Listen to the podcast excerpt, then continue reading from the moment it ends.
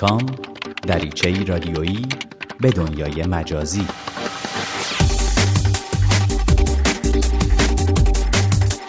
سلام. با یه برنامه دیگه از سری دات کام با من حامد پارسی همراه هستیم.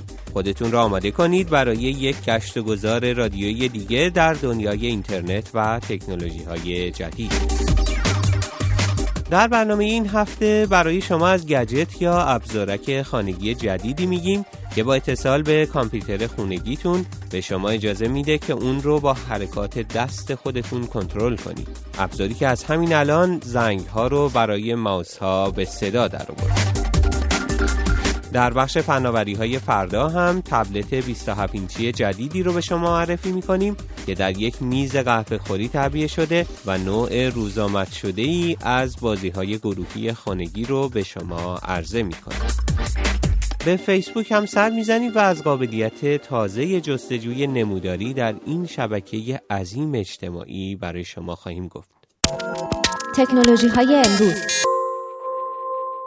اگه هنوز درگیر استفاده از کامپیوترهای خونگی یا دسکتاپ ها هستید حتما هنوز هم ماوس نقش مهمی رو در ارتباط بین شما و کامپیوترتون بازی می‌کنه. در سالهای اخیر ماوس ها تغییرات زیادی کردند و از یک ابزارک دو کلیده که با سیم به کامپیوتر وصل می‌شد و از طریق چرخش یک گوی غلطان در زیر اون جای نشانگر رو بر صفحه نمایش مشخص می‌کرد.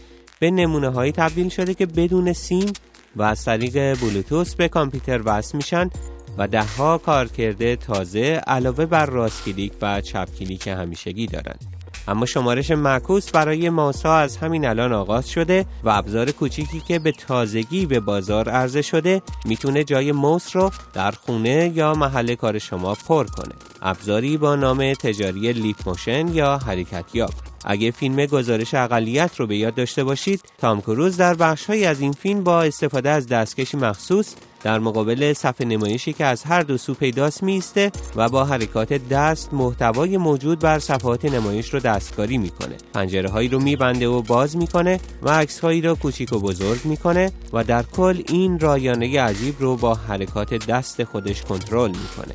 Leap Motion شاید نسخه پرورش یافته ای از همین ایده که به شما اجازه میده رایانه خودتون رو با حرکات دست و صدا و نگاه کنترل کنید. یک جعبه کوچیک در ابعاد دو و نیم در هفت و نیم در یک و دو دهم سانتی متر که به کامپیوتر شما وصل میشه و حرکات شما رو می‌خونه و دستورات برآمده از اونها رو اجرا می‌کنه. تقریبا همون کاری که الان در کنسول های بازی Xbox 360 از طریق Kinect قابل اجراست. ویژگی های تعبیه شده. اونطور که CNN نوشته Leap Motion می‌تونه 290 فریم در ثانیه رو تفکیک کنه و به این ترتیب جابجایی هر کدوم از ده انگشت شما به میزان یک صدم میلیمتر هم برای Leap Motion قابل تحلیل و برآوردسازیه. ویژگی های این فناوری تازه البته ممکنه بیش از کاربران خانگی به کار جراحی رباتیک بیاد. چه زمانی باید منتظر چنین محصولی بود؟ Leap Motion در حال حاضر در ایالات متحده سفارش خرید قبول می‌کنه و اگه تا دو روز پیش به قیمت 79 دلار عرضه می‌شد در همین یکی دو روز با توافق میان Leap Motion و Best Buy میشه اون را از فروشگاه های Best Buy به قیمت 70 دلار خرید. فناوری های فردا.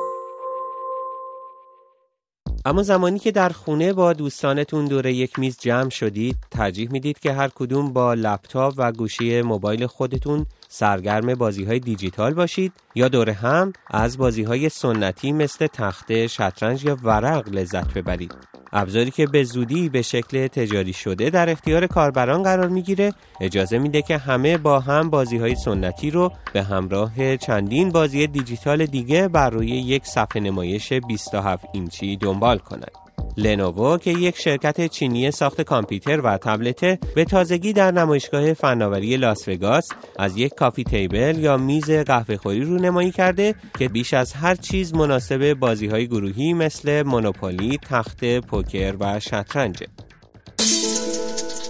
ویژگی های قابل انتظار این تبلت میزی مجهز به دسته های پلاستیکی برای بازی هاکیه و قابلیت اتصال جویستیک یا دسته های بازی رو هم داره. تبلت میزی لنوو مجهز به ویندوز 8 و علاوه بر این ویژگی های استفاده گروهی با استفاده از صفحه کلیدی که در همین میز قهوه خوری تعبیه شده به راحتی قابل تبدیل به یک کامپیوتر شخصیه. چه زمانی باید منتظر چنین محصولی بود؟ لنوو اعلام کرده که این محصول تابستون سال آینده به بازار عرضه میشه و قیمت این کامپیوتر میزی از 1700 دلار شروع خواهد شد. البته پیش از این دو شرکت مایکروسافت و سونی هم وقت خودشون رو در مورد ساخت کامپیوترهای میزی امتحان کرده بودند.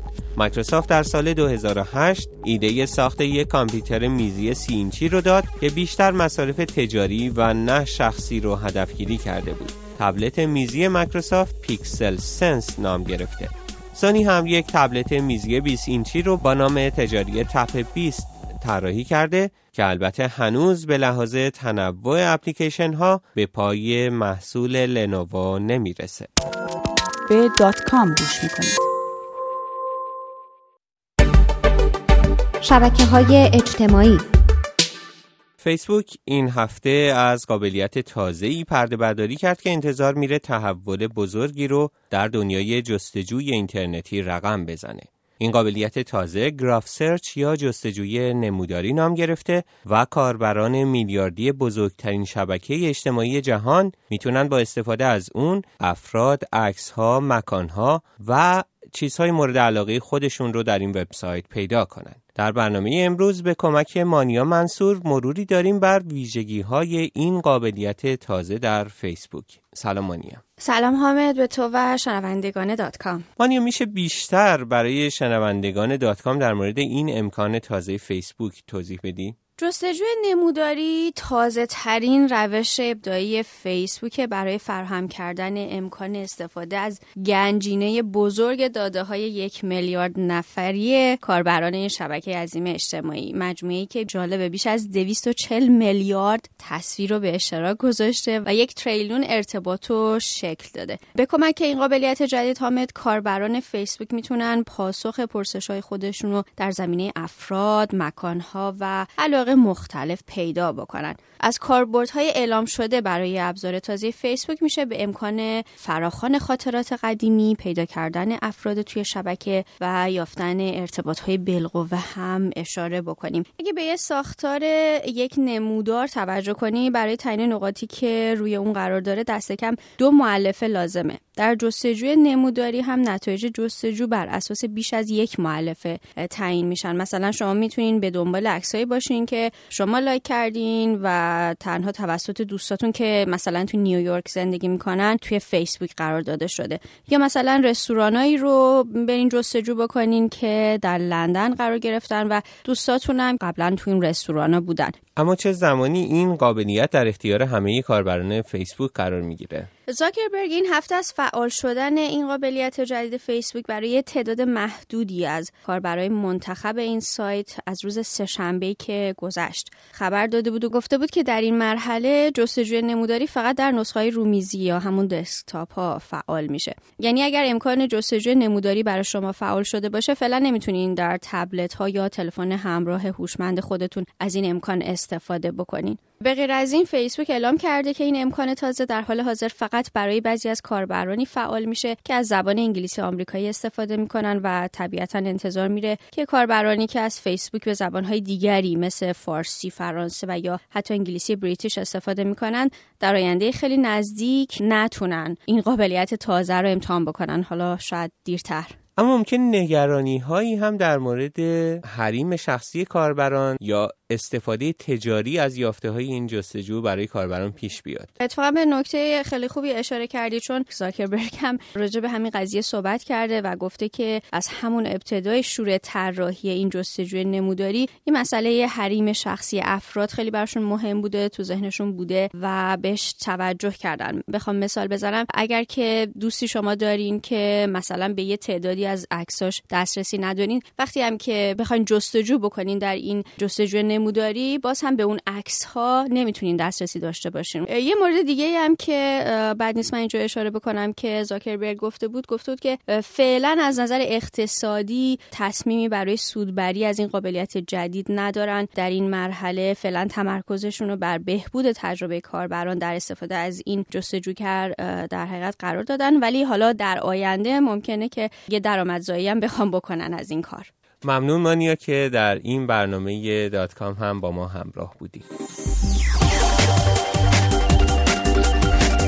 به پایان یک برنامه دیگر از سری دات کام رسیدیم. در اجرای این برنامه همکارانم دنیس آژیری و مانیا منصور با من همراه بودند با ما به نشانی الکترونیکی دات کام ات در تماس باشید. یا ما را در صفحه فیسبوکی این برنامه به نشانی facebook.com فردا نقطه دنبال کنید.